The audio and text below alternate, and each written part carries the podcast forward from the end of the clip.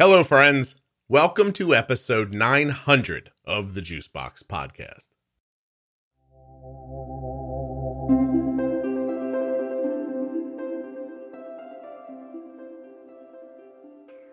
Welcome back to the best of the Juicebox Podcast. Today's episode was originally Today's episode originally aired on August 15th, 2022. It's episode 736. It's called Omnipod 5 Pro Tip Overview. It is the first of my three part series about how to begin on the Omnipod 5. While you're listening today, please remember that nothing you hear on the Juicebox podcast should be considered advice, medical or otherwise. Always consult a physician before making any changes to your healthcare plan or becoming bold with insulin. As I said, this is the first part of a three part series. They're available to you at juiceboxpodcast.com forward slash omnipod 5, or, of course, right in your podcast player. If you're a U.S. citizen who has type 1 or is the caregiver of someone with type 1, please take the time to complete the survey at t1dexchange.org forward slash juicebox. You really will be helping type 1 research when you complete that survey.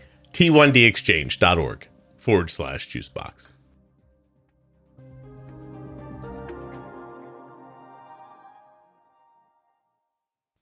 This episode of the Juicebox Podcast is sponsored by AG1 from Athletic Greens. I start every day with AG1, and you can as well athleticgreens.com forward slash juicebox. If you head over there now and get started, you get five free travel packs plus a year supply of vitamin D along with your first order. athleticgreens.com forward slash juicebox. Best green drink I've ever had. The podcast is also sponsored today by the Contour Next Gen blood glucose meter. You can learn more or grab one at contournext.com forward slash juicebox. You owe it to yourself to get an accurate meter. And the Contour Next Gen is just what you're looking for. Hello, friends, and welcome to part one of my Omnipod 5 series with Carrie Burgett.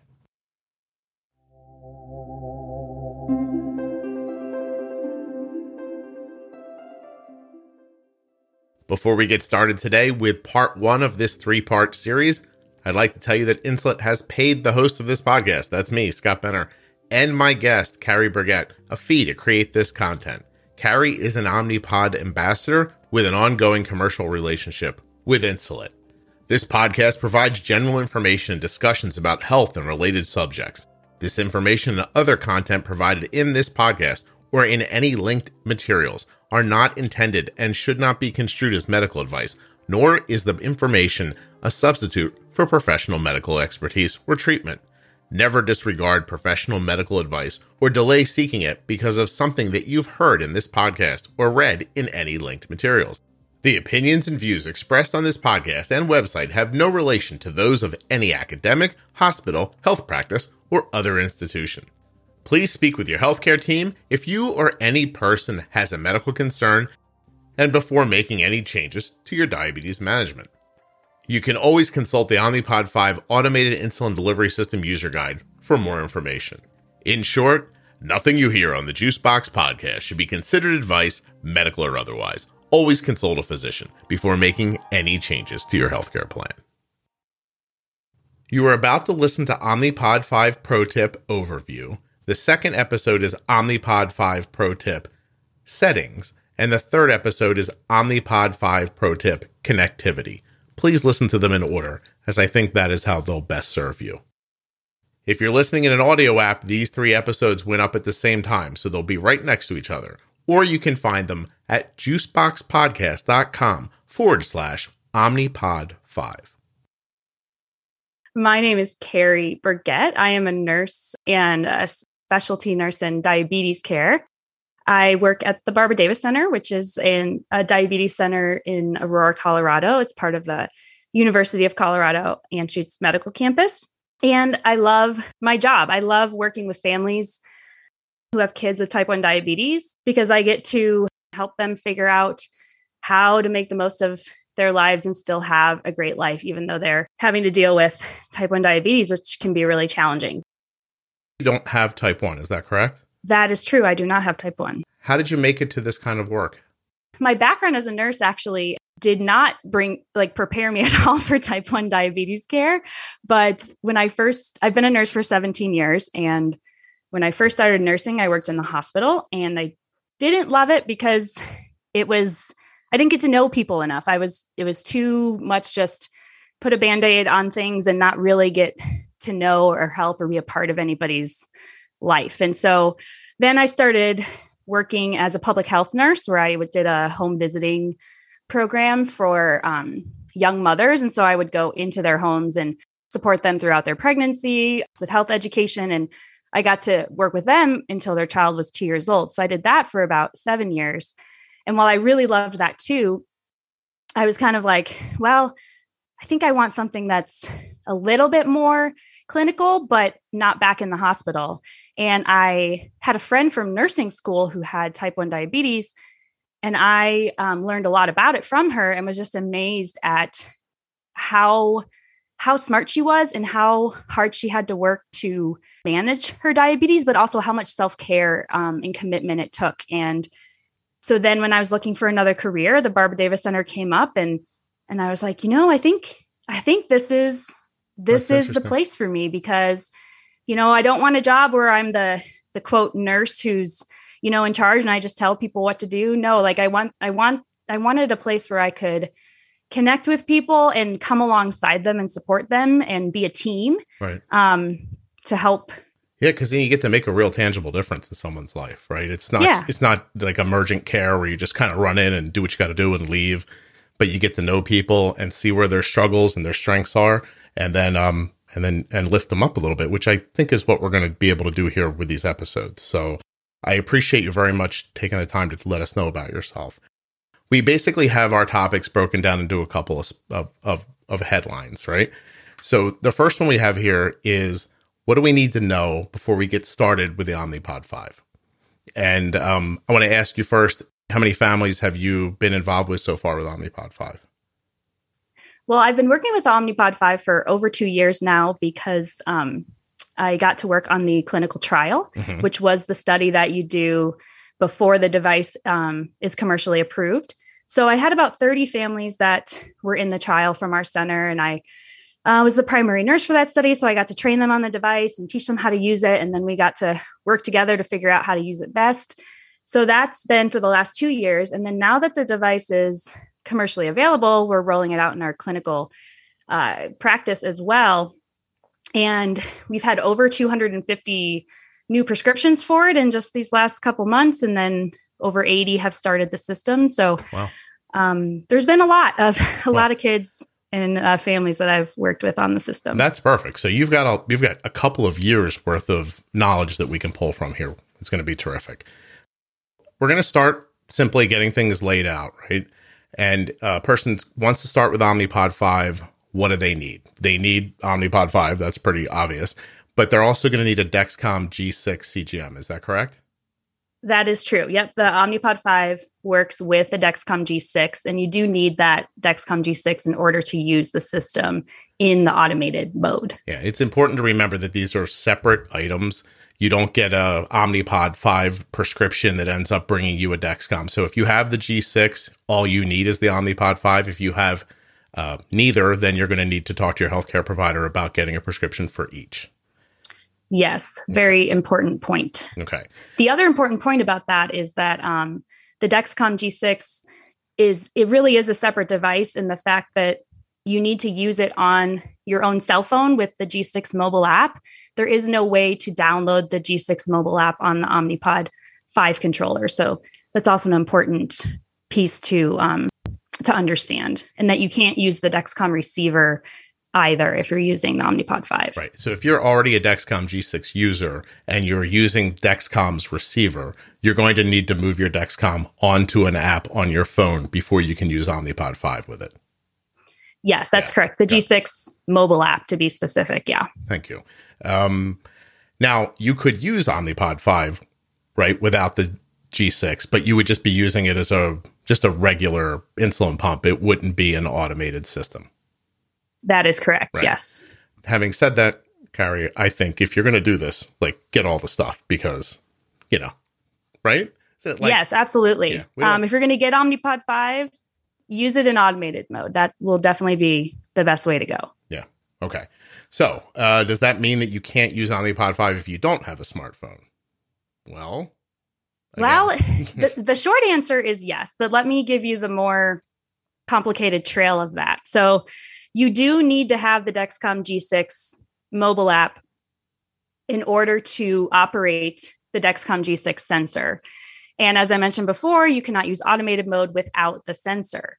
But if you had the G6 um, mobile app on one smartphone and the sensor was all up and running and you had already connected it to your controller, the active sensor session, if you already have the Dexcom transmitter in the Omnipod 5 uh, app, mm-hmm. either on the controller or your own phone, then once that's up and going, you don't need the G6 mobile app within range in order for Omnipod 5 to operate in automated mode. Right. And so, gonna, yeah, and we're going to go over that probably a number of times. So one of the one of the great things about the system is that it's it's self-contained within the things that are on your body. So the the G6 will talk to the Omnipod 5 without the controller for the for the um for the Omnipod 5 there or without your cell phone. Those things could be nowhere near you and the algorithm can run because the algorithm actually lives like right on the circuit board inside of the Omnipod 5. Right. Yeah. The algorithm is directly inside the pod. So the pod itself that is on your body, each one of those pods has the automated insulin delivery algorithm on it. So the Dexcom actually sends the glucose data directly to the pod. Mm-hmm. And then that pod uses that CGM information from the Dexcom directly to calculate how much insulin to give. So, yes, you do not have to have the controller, the Omnipod 5 controller nearby um, in order for the automated insulin delivery to occur. Right. Okay, so we have our stuff. We got we got our gadgets and our gizmos and our what's its, and we know what we're doing, um, and we got to get started, right? So some people are going to train in person with a CDE or a nurse practitioner, whatever they have available to them. Uh, even I guess I'm guessing through people that Omnipod provides. Is that true? Yeah, there, I mean, it depends on your clinic. There's a variety of ways that clinics might go about training um, their patients on insulin pumps in general.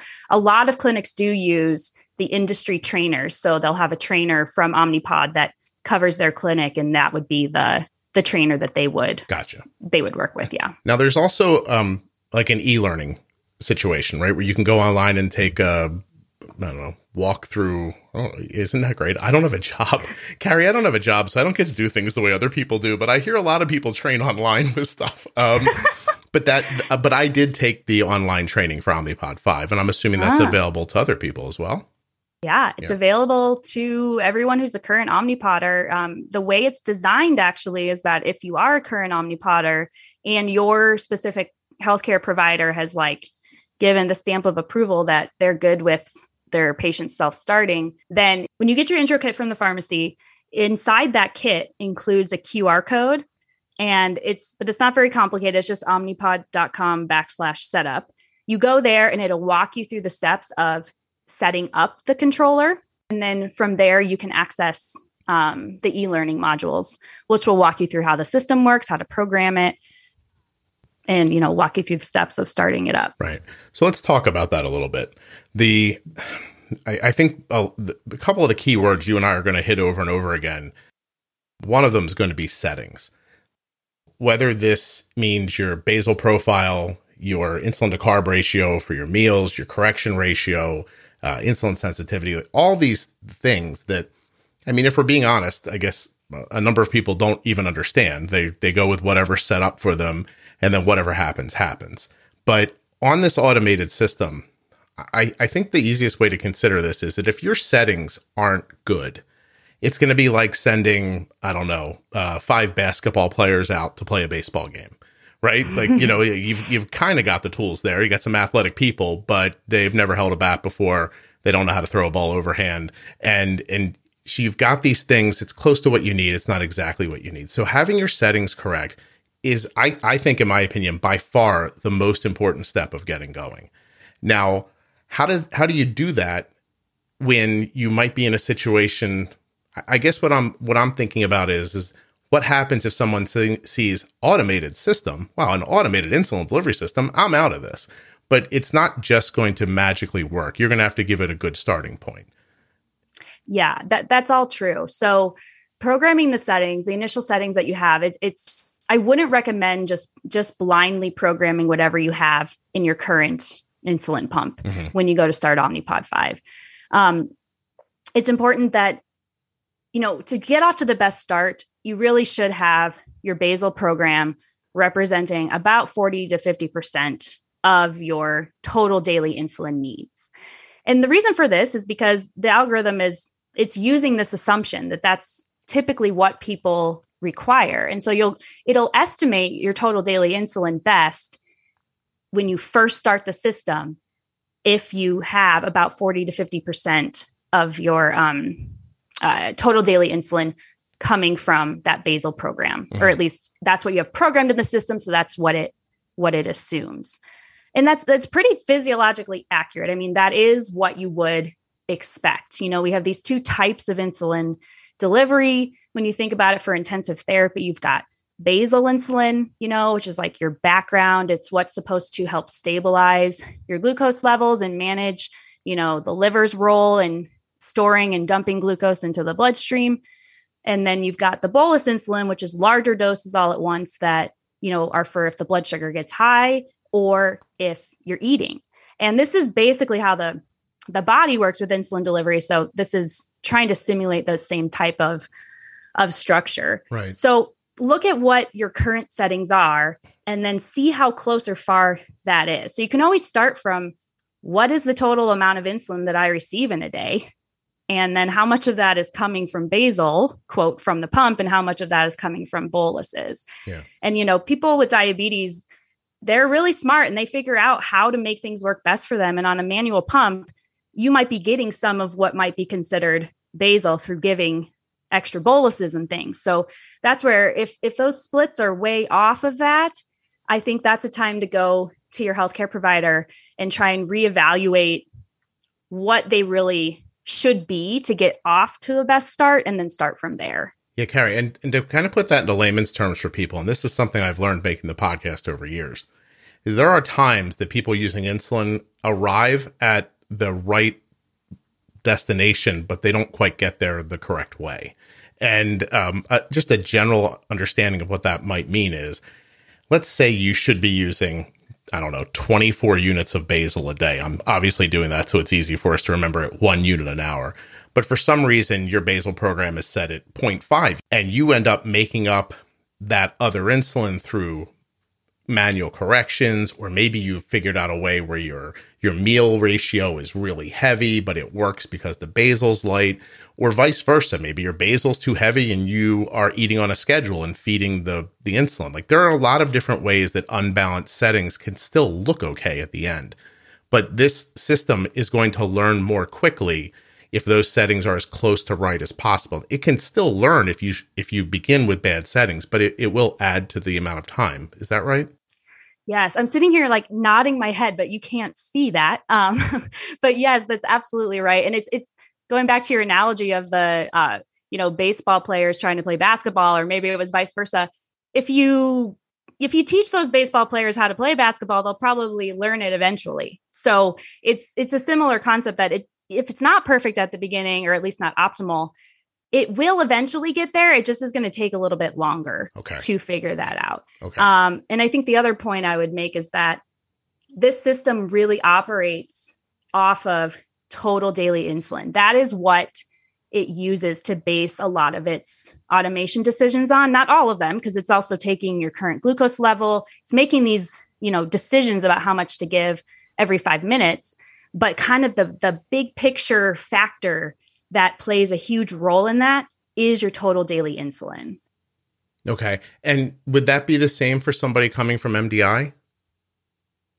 Yeah, I mean it would be the same as somebody coming from MDI. Generally with MDI, you would look at you know, what's your what's your total long acting insulin dose and that would typically you know be what you would use to figure out basal settings in a pump. So yeah. you just would take that total basal dose if it represents about 50% of your total daily insulin. And then you would, you know, divide that by 24 to get a starting rate of Car- basal. Carrie, I'm going to give you a little more anecdotal from my end, which is I see people frequently going from MDI to any kind of pumping and having a similar issue where settings don't look the same. You know, and they they'll they run into it in all kinds of different ways. But but kind of think of it like that. So we, you know, sometimes people from MDI go to pumping and it takes them a while to get their settings straight. And fine, you're you're on your way to doing that, but that pump's not trying to learn anything from what the settings are that you've told them. So have your settings really really close before you start. And in the next part, we're going to talk about that a little bit more, but I just wanted to to make sure to be clear about that. So so let's let's uh, imagine here we are. We've done our learning. We've talked to uh, our doctor. We have our settings straight and we're sitting together. It's our Omnipod 5. We have our Omnipod 5 controller, our Dexcom, our Dexcom's on our phone. We're ready to go. Now, you need to have the controller with you, right? To start up. You have to get it going. And and earlier we talked about that the system works without being near anything, but there are of course some things you need the controller for. For instance, you need it to give yourself a tell it how many carbs you're going to eat, right? You need it to hear alarms and alerts. There, there are things that if you walk completely away from it, you won't get. Alarms and alerts are a big part of it. The ability to control the um, the system as far as entering carbs is another one. If you happen to be in manual mode, you know you have access to a few more settings than you do in automated. So those things need to be nearby when you're making changes or when you need to hear alarms and alerts. And the truth is, right, you need to hear your alarms and alerts. Yeah. The other thing is if you want to see anything, you need to have the controller nearby. So, right. um, you know, if you're going to go swimming, just leave it on the on the chair and you don't need to worry that it's not going to be able to deliver insulin, but generally speaking, you're going to want the controller nearby be, unless you just want to be completely blind and not know right. what's happening. Um, but a couple other just clarifying things there they're calling it a controller now. So very fancy. No more PDM, but mm-hmm. controller. That might be the lingo you hear when you like get your intro kit box and stuff. And then also, as far as alarms and alerts, I did want to clarify another reason for having the Dexcom G6 app near you is that you cannot program any of the Dexcom CGM alerts on the Omnipod 5 controller. So that's another thing to keep in mind. If you want to be getting those Dexcom alerts, you have to have the G6 app within range and get it through that app. There's a couple exceptions. I, there's a um, one low alert on the Omnipod 5 for if it predicts your glucose dropping below 55. And then there's some like pump related alarms and alerts. But okay. um, did want to make sure it was clear because this is a common question that I get that there are no CGM re- related alerts other than that 55 um, in the Omnipod 5 app. Right. So there so you have two devices that are speaking to each other, but they're giving you their information on their their own separate platforms. Exactly. Okay.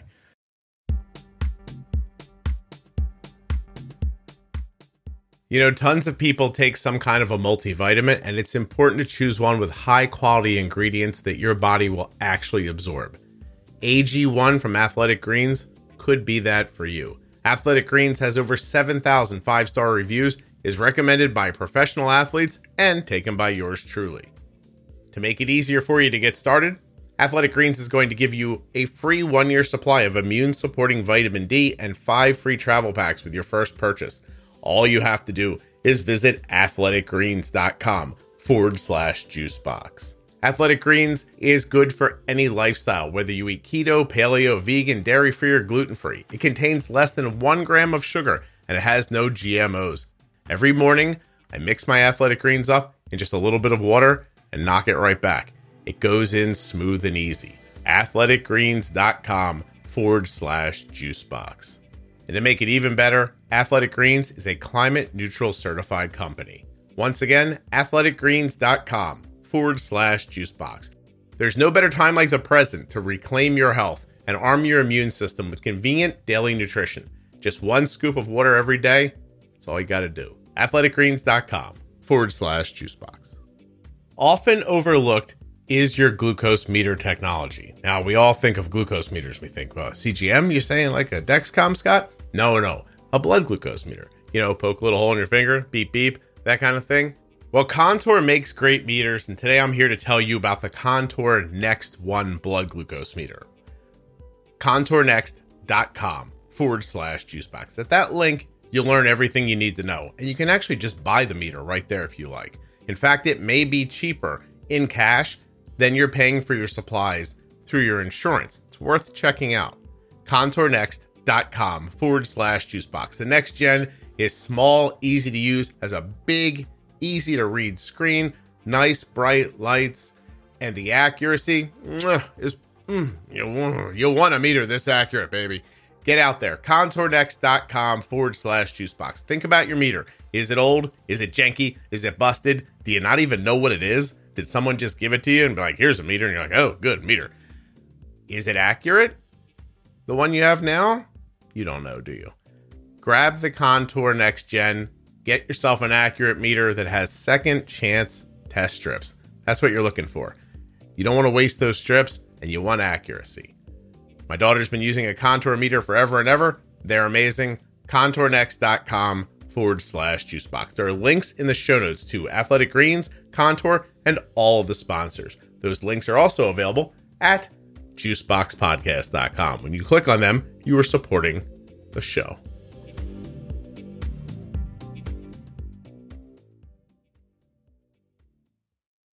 So let's, I guess, dig in a little bit into this algorithm and what we can expect it to do and, and what it's going to do. I feel like I want to ask you, and because I can, I, we've used Omnipod five, and I and I know a, a, great deal about it, but I think you have a lot more than me uh, as as far as knowledge goes. So there's a predictive control algorithm, right? And it's called Smart Adjust technology. And we know how it's going to communicate back and forth with the G6. That happens every five minutes to predict where your glucose is going to go 60 minutes from now. It mm-hmm. increases, it decreases, or pauses insulin, trying to get you to that level that you actually get to program, right? So, unlike other automated insulin delivery systems, I guess Omnipod 5 has a 110 target, but it also has other targets. Yeah, you can program the target anywhere from 110 to 150 in 10 in 10 milligram per deciliter increments. So 110, 120, 130, 140, 150. Mm-hmm. And yeah, that is the only automated insulin delivery system where you can customize the target to what you want it to be. And then additionally, you can also set that target. You can have a different target for different times of day. So if you wanted to run 110 the run 110 target, you know, all day, but you wanted the 130 target overnight, you can do that as well. Okay. It does not go lower than 110 though. It does not. You cannot program a target lower than 110. Okay. That doesn't mean your blood sugar will never go lower than 110, but the the target that you program um, can't be lower than 110. Yeah, so that's as good a place as any to talk about that. So your blood sugar could get lower and then it's going to take away insulin trying to get back to the 110. Yeah. Okay. That is correct. Mm-hmm. But I think that's important for people to hear that it doesn't happen instantaneously. If you were to, I guess there's a lot of different things, right? You could you could make a bolus for a meal that's too large for what you ate, and then you might get lower than that.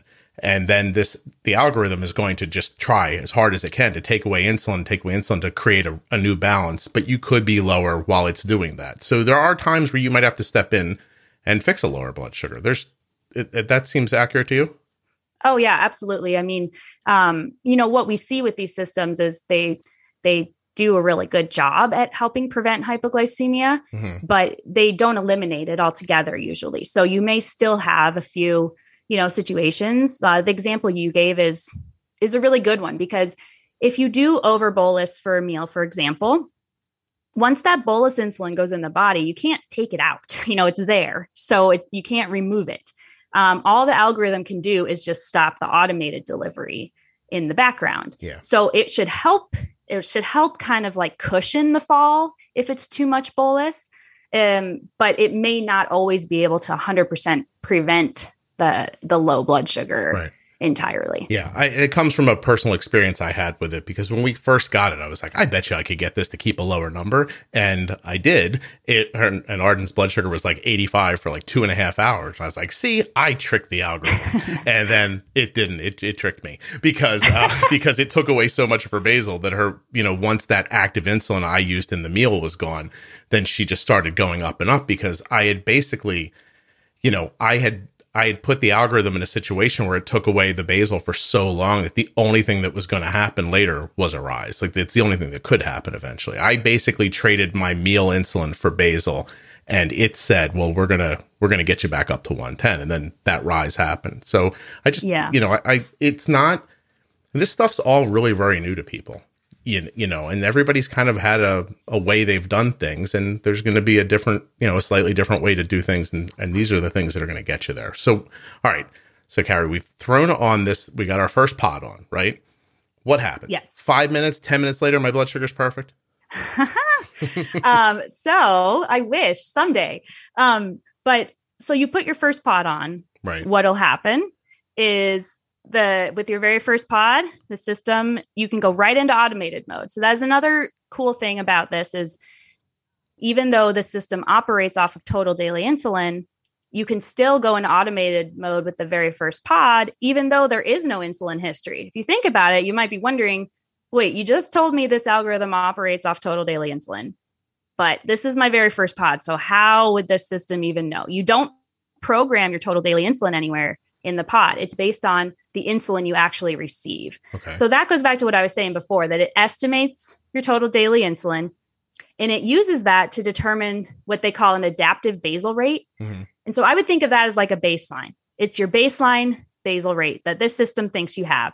And then it and then it adjusts up and down from that rate based on the current glucose trend, recent insulin history, delivery history, all with the goal of trying to reach that 110 target. So the 110 is the brains. That's the number it's using when it's making these calculations every five minutes. Mm-hmm.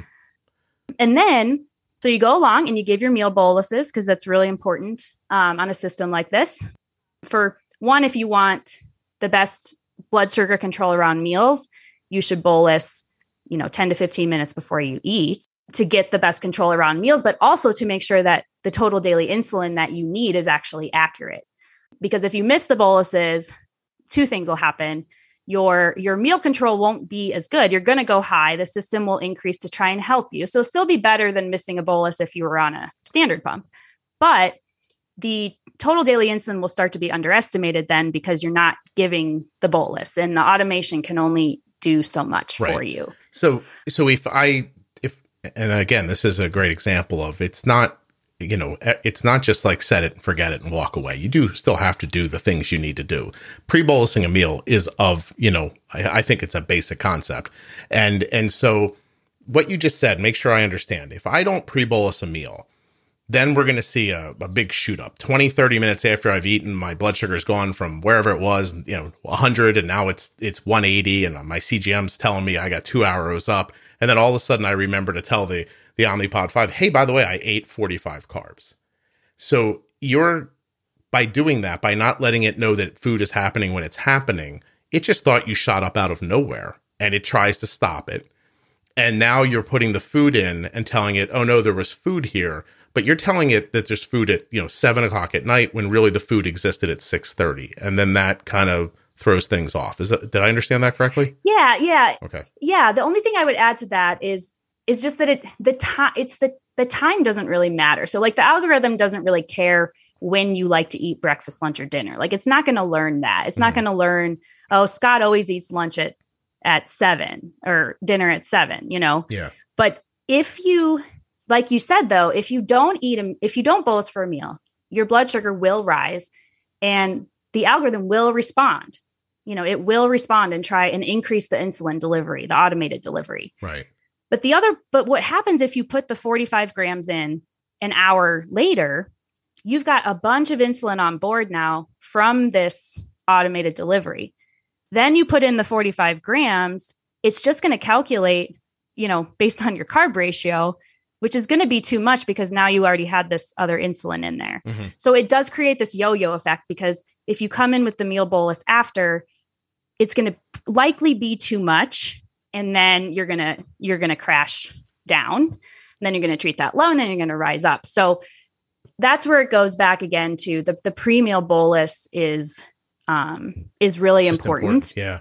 Because but what i what i was saying before was actually more that if you just miss the bolus altogether the total daily insulin calculation will start to be be off too. Okay. It doesn't if you don't give those boluses it's not going to know that you require the amount of insulin that you require. Mm. See, that's a bigger picture idea that's important. It, it needs to understand, like, I guess in the same breath, if you were a really high carb person for three days and then decided to eat very low carb for three days, the system isn't going to magically know that you stopped eating 150 carbs a day versus now you're having 50 or something like that. Right. Right. No, it, it won't, but it will update your total daily insulin every time you change your pod.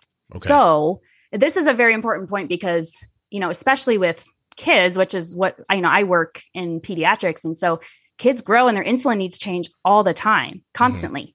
Mm-hmm. Um, and that's expected. And so a lot of people will ask, well, how, if it's based on total daily insulin, like how does it adjust as my kid grows or, you know, needs more insulin? And it does that by updating the total daily insulin with each and every pod. So every pod, it's going to change the adaptive basal rate based on um, the the more recent total daily insulin. So it will adapt over time to changing right. insulin needs. Okay, so this first pod is on and it's collecting data. It doesn't know anything except the settings that we've given it, and it's just living with you and it's seeing what you're doing and it's seeing what's happening. Um, after that first pod is done, you move to the next one, and that's where you really start seeing the system working a little more. Right, that very very first pod is a is a collection day or days, excuse me. Yeah, and it's it's operating more conservatively conservatively with the first pod because it's only estimating your t- it's guessing at your total daily insulin mm-hmm. and then be, and so because of that it's just more conservative it's a little more constrained on how um, how high the adaptive basal can go how much it can increase the insulin um, but then when you change and you go to the second pod it starts using your actual total daily insulin and then those constraints aren't aren't there anymore so i see yeah. So, Carrie, I've, I've been told something by my my little birds, and I want to know if you see uh, any value to it at all. They say that first pod, instead of going the full 72 hours, they say change it after 48 because it's learned everything it's going to learn, and you want the next pod to get moving. Have you heard that at all? um, I haven't directly heard that, but my guess is that comes from the fact that you know what's required for the system to start using your actual TDI instead of the estimated TDI um, after the first pod mm-hmm. is at least 48 hours of insulin delivery and a pod change. Okay. So that might be where that comes from, but in my opinion, I don't I don't know that I would worry too much about that. You certainly could change it after 48 hours and like make it start using your actual TDI, but there's also concerns of like do you, you know, do you really want to change your pod earlier than you need to? You only get a certain amount of supplies. So I don't think it's essential or will make a huge difference, but um certainly could. I just wanted to get that in there because the internet always thinks it knows. And so I wanted to see what you thought. Thank you very much. Yeah. Um, all right, I have some questions here. Actually, I want to thank existing podcast listeners. They sent in a ton of questions for this. This person says, "I've read that the first pod operates at a reduced basal rate. Is that that true?" Um, I mean, reduced from what? I don't and I'm not sure that that's actually true. I, I mean, mm-hmm. what I would say is the first pod operates off of more conservatively than it will in subsequent pods. And I would say that the maximum delivery is more constrained, but I wouldn't say that it is operating off of a reduced basal rate because the adaptive basal rate it determines is based on the total daily insulin it estimates. So okay. a lot of that is based on what you, you know, have initially programmed for your basal program. In, in a perfect situation, you're going to put this first pod on and you're going to let it do its thing. You're going to live your life and let it learn. Is that correct? Yes. Yeah. What if you get into a situation where your settings were way off when you got started, so you're seeing a high blood sugar that you're just not okay with? Do you come in and correct it? Yes.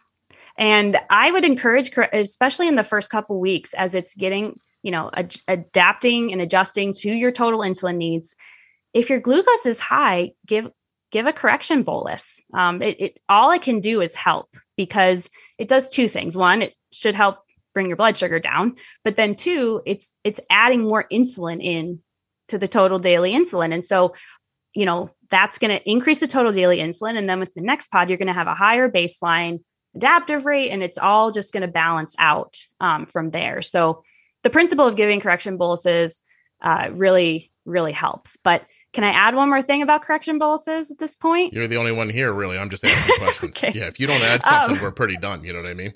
yeah. So, okay. And this gets to what you were saying before a little bit in that, you know, people who live with diabetes really figure out how to make their insulin delivery work for them. And there's a lot of different ways to get there, as you mentioned, when you're using a manual pump therapy. And the difference with an automated system is that you now have insulin delivery going on that you aren't in charge of anymore. And yeah. so, um, my best advice for giving correction boluses is to follow the bolus calculator recommendation. And I know that's really hard for for for many people because you know how much you need, but with an automated system, you can have a lot of insulin on board from the adaptive basal increasing that you just may not be acutely aware of. Yeah. So, um, but what's great about the system is if you're using the bolus calculator, um, any insulin delivery that is above the baseline, so this baseline I told you the system calculates for you, it will factor that into the insulin on board.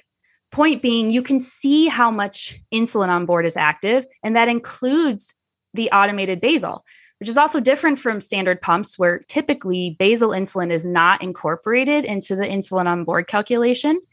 And it is now if it's you know being given to deal with hyperglycemia. So um, you can follow the recommendation and just be advised that the the correction dose may seem smaller. You know, right. a lot of people will say to me, "Oh my gosh, this thing thought said I needed 0.5 and I on my other pump I would have given 2 units for this." And I have to tell them, well, on your other pump, your basal was stupid. It wasn't helping you. Like it was stupidly delivering 0.5 units an hour, no matter what your CGM right. was doing. Right. So um, just keep that in mind and try to work with with the system and not against it, and that will really help um, with frustration, but also with getting better outcomes too. Carrie, listen. May I make a? Uh, I did, I, let me let me just be honest here for a second. I fought it in the beginning. I, I was like, that's not what I would do, or that's not what I need to have happen, or and it really did just eventually occur to me. I was like, this thing's gonna do stuff. I'm not gonna understand it all, and if it works, great. Why why do I even you know you know why am I fighting with it? and, and I was just applying what I knew prior to what was happening now, and it, it really did take me longer than it should have to say to myself this is not an apples to apples situation here. I am not doing manual pumping the way I used to. That's not what this is. This isn't even another automated insulin delivery system, right? They, because they all work differently. I mean, there's a number of yeah. them that are available, and not one of them is accomplishing what they're accomplishing in the same way. And so I did find myself having to put away some of my old tools that I thought worked really well and and look at Omnipod 5 more and try to find the tools that I thought worked better with it. Yeah you may need to find some new tools you know and and you will but i think that that's that's really um that's really the key i yeah. think. And and admit i mean that's hard to do. I mean you know when you've been spending years and years and years taking care of diabetes and then sometimes you'll you'll have to let those things go but that can be and that can be hard to let those things go. So i usually tell people you know the system needs time to adapt to total daily insulin as far as thinking about expectations of like you know how long is it going to take to get used to this? Most people are asking like how long is it going to take for the algorithm to figure out how much insulin i need? Right. and while that's true there's another piece. It's how long do i give myself to get used to a new type of insulin delivery mm-hmm. um, so that's another piece of it is it's you know as the user you have to figure out where you need to let go and let the system do its thing and then where you need to give insulin and do your part and how to find this like beautiful harmony where the two of you work together the system and you um you know to to get the best out of it. Yeah. And i think we'll jump into that. We'll do a settings episode where we'll talk more about how to make those adjustments and even how to talk to your healthcare provider about making those adjustments. Um, I, I'm just I'm glad you brought it up because I, I feel like what I need to know, like if I'm going to recap here, is that I'm going to come in with as good a settings as possible. And and could that even mean that I start Omnipod 5 in manual mode for a couple of days? Say I'm not coming from Omnipod Dash, maybe I'm coming from MDI or something else, right? If I start in manual mode for a little bit, I'm looking for that stability, right? Is my basal at a good place where I'm held? I mean, the way I talk about on the podcast is basal's job is to hold you at a number, right? Mm-hmm. And that mm-hmm. number is you know, it can be whatever you you think it is. But if your basal is set correctly, it will hold you away from food and active insulin at a yep. number. At 90 at 100 you could use a little more basal and have it lower. You could use less basal and have it higher. But stability is the important part. If you don't have stability then your basal is not close to being correct. Away from food and away from an active bolus you know your blood sugar shouldn't be dropping very harshly or jumping up and down. Your basal's I mean, basal's everything. I think it's the it's the bedrock of diabetes, and it's the way to it's the way to have successes no matter what you're using. So maybe I even start Omnipod five in in manual mode for a little bit. It's still seeing if my basal's working. It's still seeing my boluses and my corrections, and it's seeing my total daily insulin. That would work as well, right? Yeah, I mean, you could. Um, but it's just not necessary, could. right? Right. It's not necessary. And the only other caution I would would give you is that you know the system isn't using the basal rates themselves. Mm-hmm. So testing it, that'll give you a really great bas- basal profile for if you were using it in manual mode. Right. But what's more important for getting the best start in automated mode is really just the total insulin. And and so, you know, if your settings are just have gotten off over the years, like let's say, you know, per your programmed settings, you only get 25% of your insulin from the basal rate. Mm-hmm. Um, I wouldn't recommend starting Omnipod 5 with it like that.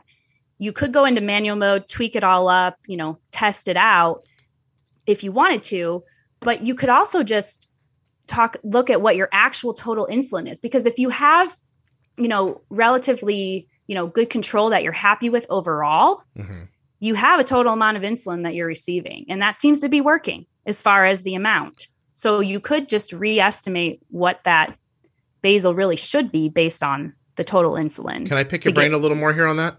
Yeah. So if my total daily insulin is whatever it is, but my average blood sugar is 180, then my total daily insulin might not be enough.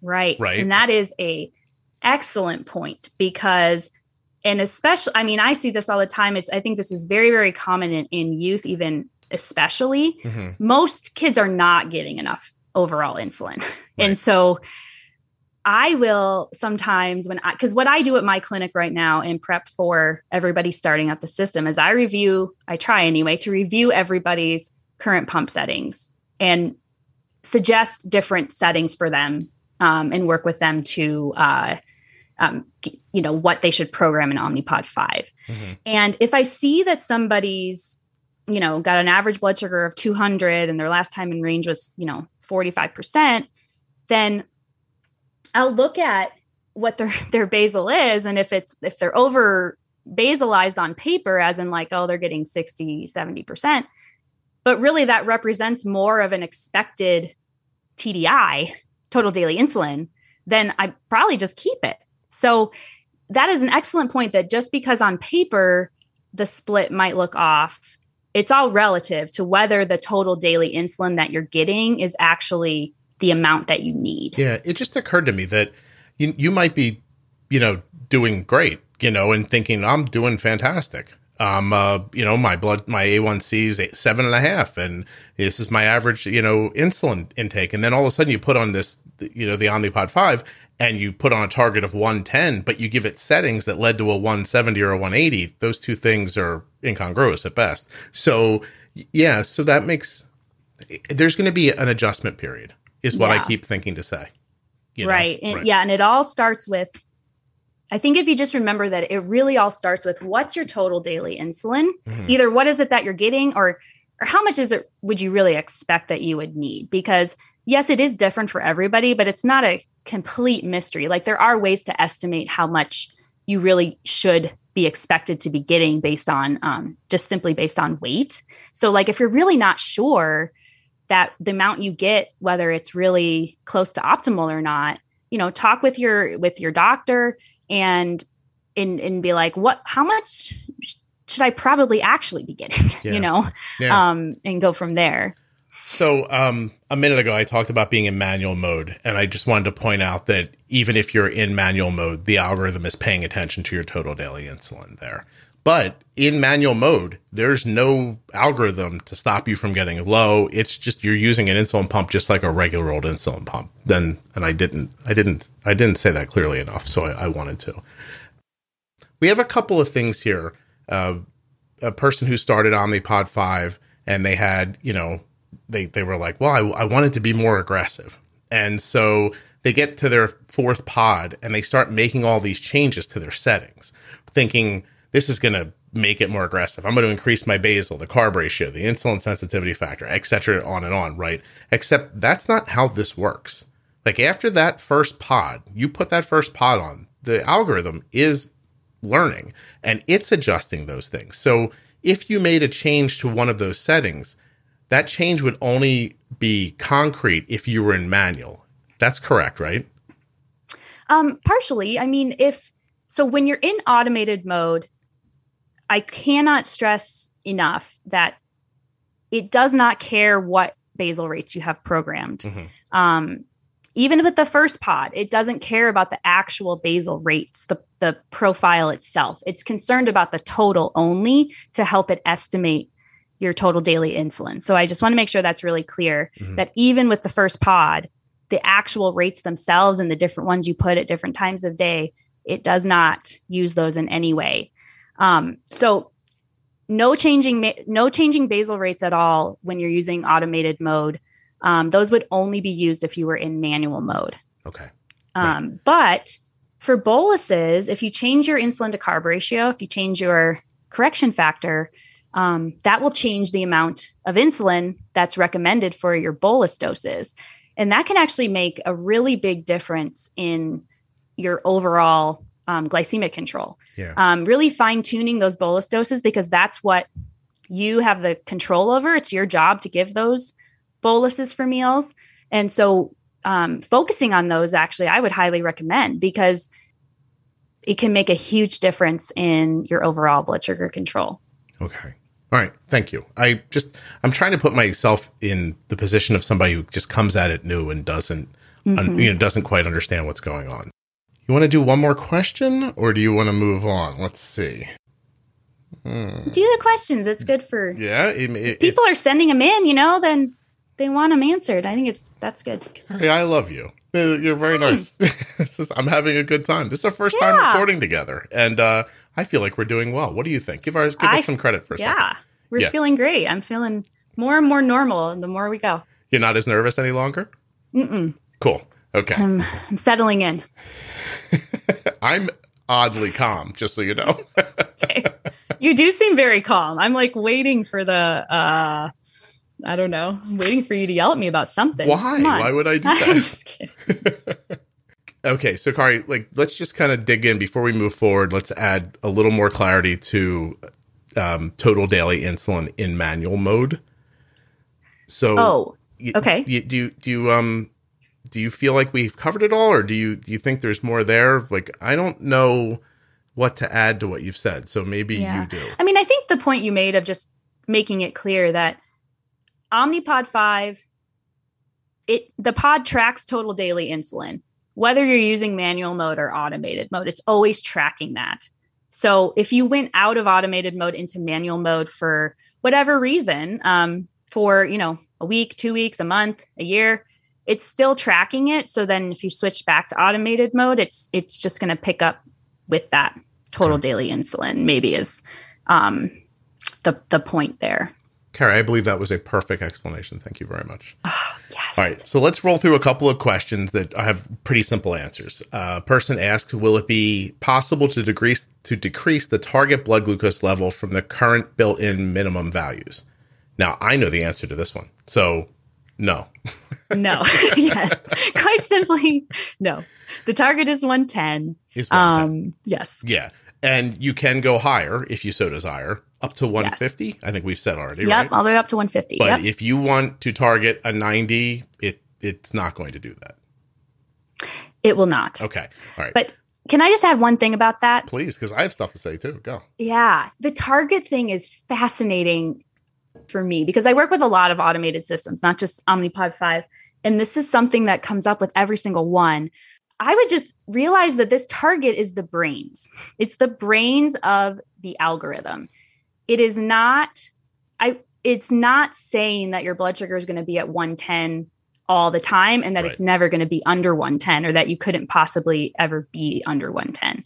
It's just every time that the algorithm makes a dosing decision, it's doing it trying to reach 110. That doesn't mean you'll always reach 110 or never go below it. Does that make sense? So I would focus yes. when I think about adjusting the target, since this is the first system where you can do that, look at it more from the bigger picture. Like if you're running high overnight and your target's set at 130, drop it because then the insulin's going to give more ins- the algorithm's going to give more insulin. So think of it more as like if you want to try and make the algorithm more aggressive because you're running high overnight, drop the target. If you're running lower than you want to be, I don't even wherever that might be. Um, like I just worked with someone the other day who was running 85 overnight, which some people would love.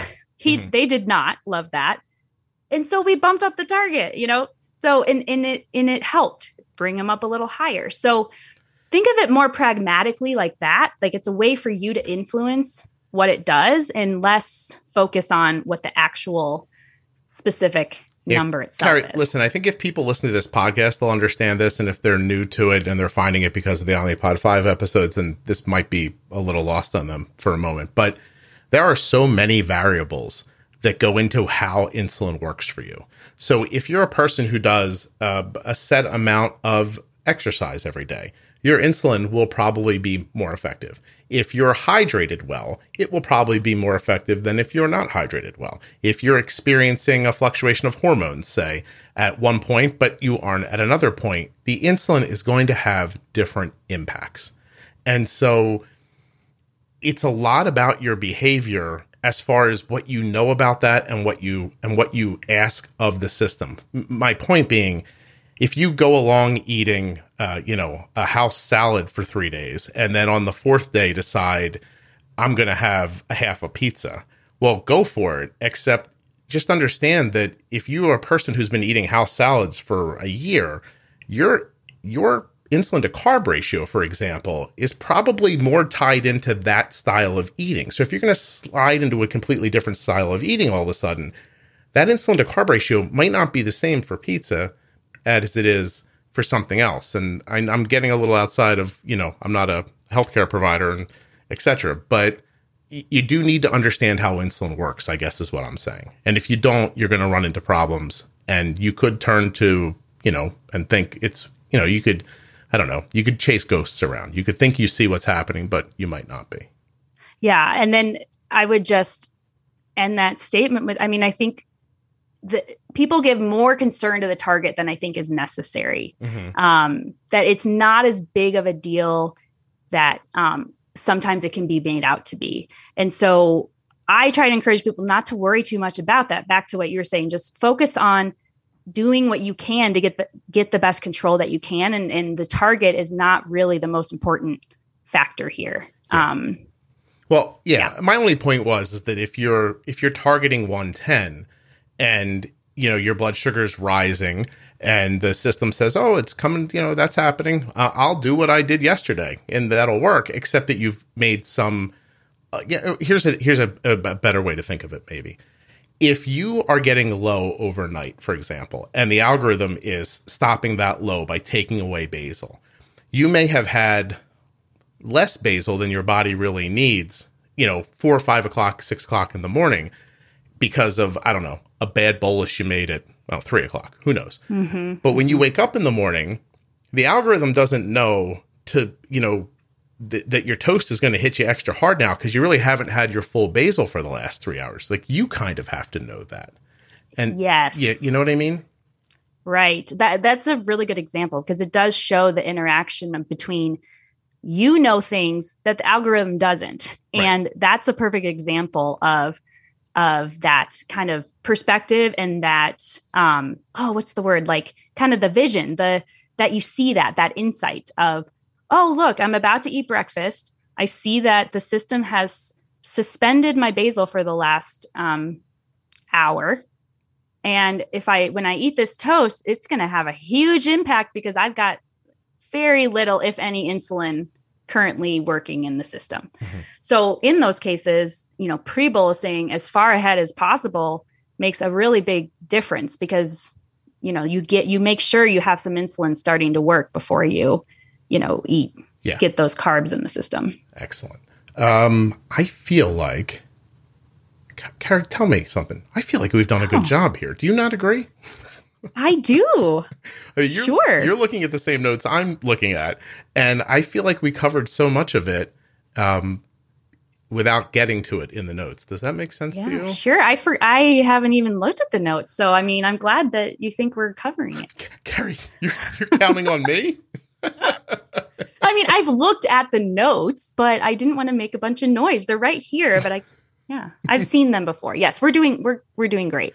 Okay, um, so I just want to dig down for a second and go through a couple of ideas about just making sure people understand what the adaptive basal rate is. But I feel like we've done that. No, I'm just going to run through them, and you tell me if you mm-hmm. think we've done it. Adaptive basal rate is a baseline for automated insulin delivery. It is the insulin delivery calculated in units per hour. Then the smart adjust technology continues to change over time as Omnipod 5 uh, is used. And this is all, of course, based on your total daily insulin. It yeah. is okay. Adaptive basal rate is based on the total amount of basal and bolus insulin delivered in a 24 hour day or the total t- daily insulin again. And updates with each pod change based on the previous insulin history to best match the user's needs. That is true. Right. I'd like to add one thing Go because ahead. this is a very common question. Can you what how do you know what your adaptive basal rate is? The short answer is is you don't. Mm-hmm. And there's no way to know. You can't find it out. So we should probably get that out of the way. Yeah. Okay. And if for some reason, and, and I know I, this is not uh, not fun to think of, but if for some reason your controller um, explodes, like you drop it in the pool or you throw it across the street for some, I don't know what you might do to make it break apart. But if that happens, you you are starting over again when that next pod goes on. Yes. Yes. You and are. So I want to mm-hmm. point out always know what your like know your settings as best you can. Right? Like like whatever you put into that thing the first time, write them down somewhere. Don't just, you know, don't just go, I don't know. Uh, know right. what your total daily insulin is. Like that, mm-hmm. I think is incredibly important, right? Because then at the very least, even if you're just like, I don't know any of these settings anymore, you could at least look at the total daily insulin you could say to yourself, okay, let me just take 50% of this and make it, I'll break it up over 24 hours and make that the basal. And I'll take the rest of this and I'll look at some of my carbs and I'll figure out my insulin to carb ratio. And these would be good restarting settings. That's a very basic way to think about it, but is but at least you'd be getting that total daily insulin set in there. Does that make sense to you? Yeah, no, it does. And um, but the only thing I would add to that is um, you know, your insulin needs can change over time. So depending on how long it's been mm-hmm. since you started before you broke your controller. I mean, if it's been a year and your manual mode basal rates haven't been changed at all, uh-huh. they might be slightly off if your total daily insulin has actually gone up. Any number of so, reasons. Changed your activity, gained yeah. a few pounds, lost a few pounds, yeah. et cetera, et cetera. So the best way to really keep track of that information is to um, have your Omnipod 5 linked to Glooko because this is one of my favorite things as a healthcare professional because if you link your Omnipod 5 to Glooko, which is a data management system that you can summarize, you can get reports that summarize your insulin delivery and glucose control. Mm-hmm. Um, then you can just log, if you break your controller, you can log into Glooko and you can see what the settings were and how much, and you can see how much, what your average total daily insulin has been. Okay. And so and that it'll walk you through doing that when you um, go to the uh, setup screens. Mm-hmm. So I highly recommend doing that and not skipping that part because it's it's really cool. And then once you're set up, it will automatically upload the pump to Glooko via the cloud without you having to do anything. You don't have to manually upload it. And then when you show up to see your your doctor the data's already there and everyone is so happy I like not having to do anything. That makes sense. So so keep track on your own. Use paper if you still have a pencil in your house, or use your computer or your phone. Most people just use their phones, right, Carrie? I sound very old now when I said write it yeah down somewhere. people use their phones scott yeah. So keep track of all your settings, um, and and utilize Glooko as well. Glucose uh is free, right? yeah and when Yeah. you go through the setup it will it'll walk you through pairing it and if you don't have a Glooko count it will walk you through like creating one and everything Okay. Um, what can I see? So you you've had a lot of experience with with the system and with the controller. So what can I see as a user day to day? Like what do I have access to? on the controller Yeah, like can I the see? app itself Yeah, like like do I just see oh it made a bolus or do I see you know how much it used? Yeah. So what you can see on the main screen is you can see this the current CGM glucose value and trend arrow Mhm. because you've you've paired the um, transmitter into your Omnipod 5. So it can the pod will send that that, that information to the PDM so you can see the CGM data on the Omnipod 5 app. So you can see the CGM value and current trend arrow. You can see how much insulin on board you have and you can see your last bolus. It's very similar um, appearance to the Dash interface. Very, very similar. Mhm. Um, so you can see the last bolus you gave and how much that was. And then there is um, a way that you can expand the CGM graph. You can um, you can see the last three hours of the CGM values, and on that graph you can also see the insulin on board and the current um, CGM value as well Mhm. and then you can get a visual representation of the automated delivery. So at the bottom of that CGM graph, you can see if you're in automated um, delivery or manual delivery. And then you can also see visually if the algorithm is at maximum delivery or suspension. So you can see things categorically, but it won't show you the exact amounts. Okay. However, you could go to the history if you want to see each five minute, you know, micro delivery that the, um, you know, or adaptive basal delivery, if you are so inclined. Yeah, I mean, I think it's it's pretty obvious, right, that the system is set up to try to take away your burden, and so that you're not constantly worried and looking and you know overwhelmed. I mean, I I think you know I'm going to put my my personal opinion in here. I think Omnipod five for most people is going to be an incredible improvement for them. You know, like just an incredible improvement, and and getting it set up and getting it rolling is is the crux of the whole thing, right? It's just why we're talking about it. Because what what's beyond this should very well be some fairly smooth sailing where the algorithm's learning and, and keeping up with you and making adjustments where it's necessary. And even you're learning as you go along how to uh, how to bolus for your meals better or how to think about things as far as the way the system works. And and hopefully you're um you know you're you're you're feeling a, a weight lifted at some point Yeah, I Yeah. think so. I mean, I think there's a lot of potential here for a lot of people to get much better blood sugar control than what they've been able to, um, you know, to to get on a manual pump, as well as more stability. Because the other thing I think we often don't talk about is glycemic variability, just the ups and the downs. So sometimes the average looks fine, but when you really go and look at it, you know, yeah you're spending 50% of your time high and 50% of your time low. So this helps you kind of find the balance and be s- more stable with less big fluctuations. yeah Um, and sleep. That's the thing. oh you stole my thing go ahead Tara. go Oh. ahead go ahead go ahead it's fine I was going to say that's that's the thing, especially for for parents. Um, and you know, I work in pediatrics. I always want to give that disclaimer. I don't really know much about adults, but um, for parents, getting to sleep at night is the constant theme that that I hear. Because not only is the blood sugar improved overnight, it's the stability that you just get to sleep the whole night, and that's just not something many um, parents uh, and kids Yeah. really experience. So. Yeah. I, I have uh, never slept so well as uh, I have since um, automated insulin delivery has become a reality. So, yeah and, and it if you, sells overnight it's really very exciting if you think about it it's half of your day so i mean it's it's also super encouraging that you know the nighttime tends to be relatively like really reliable. Like you can really rely that for almost everybody like it's just it is going to help overnight. For sure. I i think also you get kids that go on sleepovers or you know a, a, adult who's got a real heavy sleeper or no you know next to them or nobody next to them they're on their own. I i always think that being an adult with type 1 and living by yourself has got to add an extra uh, amount of anxiety to your life. You got kids going away to college all these things. Yeah it, it just it's listen i'm i'm a huge fan of this stuff. I have been saying um, on this podcast for years that you do not want to get stuck in how it's done because, you know, people are going to make advancements and you don't want to be back with like, oh, I'm still peeing on this test strip. Is that not the way we're doing it anymore? You know? um, and so this is, um, it's a big deal. It really is. I can't, I don't, I don't think I can quite say enough what a big deal. Yeah. It's a really exciting time, yeah. you know, and it's only going to get more and more exciting as we go. I think, I think we're just at the beginning. Okay. We're going to hammer through a couple of questions here and then we're going to, we're going to button this up, try to keep it around an hour, right? Okay.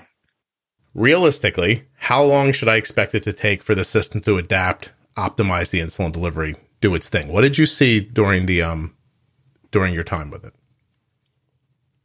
I think a couple weeks is a is a is a good expectation to, set for yourself that you've got to give it a couple of weeks, you know, 3 or 4 pods for it to really get some time to adapt. And then the other thing is that it's not even just the adaptive basal and figuring out the total, you know, ha- giving the algorithm time to figure out the total daily insulin. That's obviously a huge part of it. Mm-hmm. But it is very, very common. And this has been true with every automated insulin delivery system I've worked with.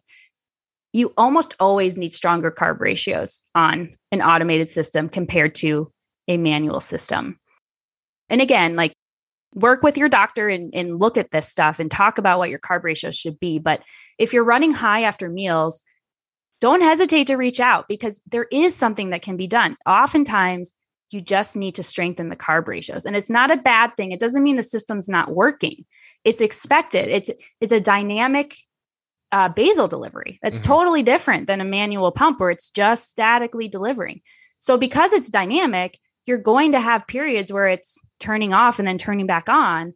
And oftentimes, leading up to a meal, you have less insulin on board because there's been suspensions because you're getting back to that target. And so, because of that, naturally, you're going to need a stronger carb ratio than maybe you used before. So, keep that in the back of your mind because after those couple weeks, if you're still running high or higher than you'd like, or high after meals specifically, reach out to your doctor and and uh, fine tune those carb ratios because it can make a huge difference.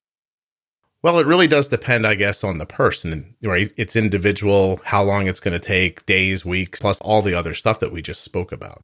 Yeah, I would agree with that. I mean, everything's individualized, but I would say, you know, give it a couple of weeks. And if you're not where you want to be, you know, reach out to your healthcare provider to help you because there's probably, you know, some bolus settings that could be adjusted to really help you um, get where you want to go.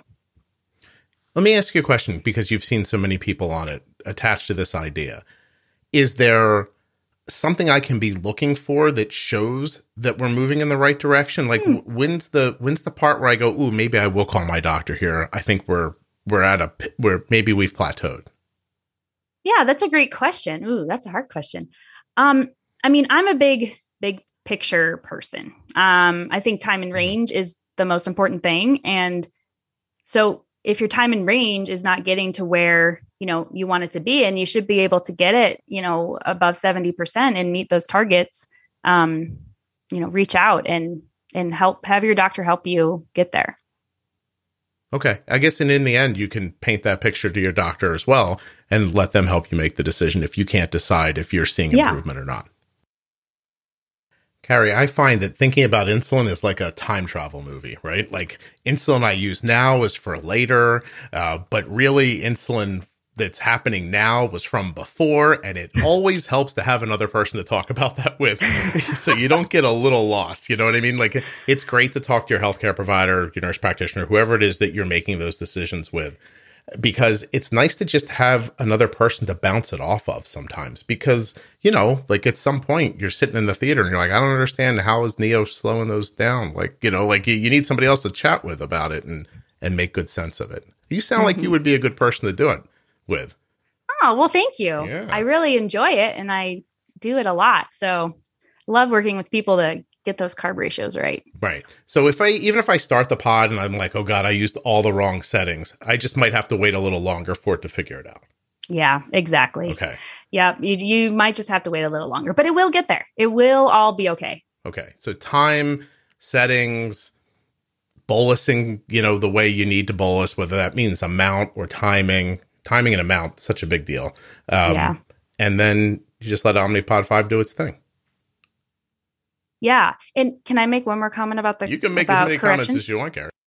So the other thing is, um, like I already told you, like I highly recommend following the bolus calculator for correction doses Mhm. so that you can work with the system and not against it. Um, but if you find that it's always recommending zero and you're still running high, again, you don't have to just sit there. It could be that your correction factor is too high. It Okay. needs to be stronger. I find that correction factor is like the forgotten about setting often Mhm. um, in pump therapy. You know, we're oh in manual therapy, we're always tweaking the basals, um, and we often change the carb ratios, and we hardly ever do anything with the correction factor. And so I see this, you know, 15 year old, and they have the same correction factor from when they were six. One And so unit it's for like- 350 points. yeah, it's like Yeah. I don't think that one unit's going to drop you 300 points anymore. You know, Yeah, so don't forget about the anymore. correction factor. Yeah, yeah. It gets it needs some attention too sometimes. You know. Yeah, and I know it's you know it's it sounds super simple, but the idea of you know if your correction factor is one unit moves you fifty points, but you haven't looked at it since you were five years old back when it was one unit moved you three hundred and fifty. Now you're trying to adjust the high blood sugar, and you have no hope of that working, and on top of that, you've told the algorithm this should work, and Yeah. you've given it bad information. Yeah, That's and a- the bolus calculator is just going to use whatever is programmed in there to as part of its calculation. So right, right. yeah, it makes a big difference. Okay. Well, I think this is a great time to break and say that we hope we see you in part two, where we're going to do a, a deeper dive on settings.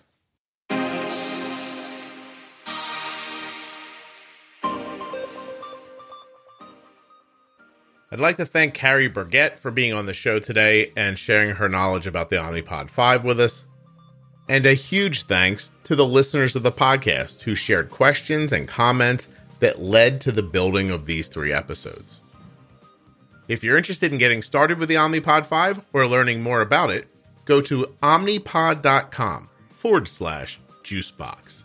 And don't forget that these episodes will be available in your audio app forever, but you can also find them at juiceboxpodcast.com forward slash omnipod 5. This episode was just part one of a three part series. You still have Omnipod 5 Pro Tip settings and Omnipod 5 Pro Tip connectivity to listen to. If you found this episode helpful and you're new to the podcast, be sure to subscribe or follow in your audio app for more diabetes and Omnipod 5 content. Thanks so much for listening. I'll be back very soon with another episode of the Juicebox Podcast.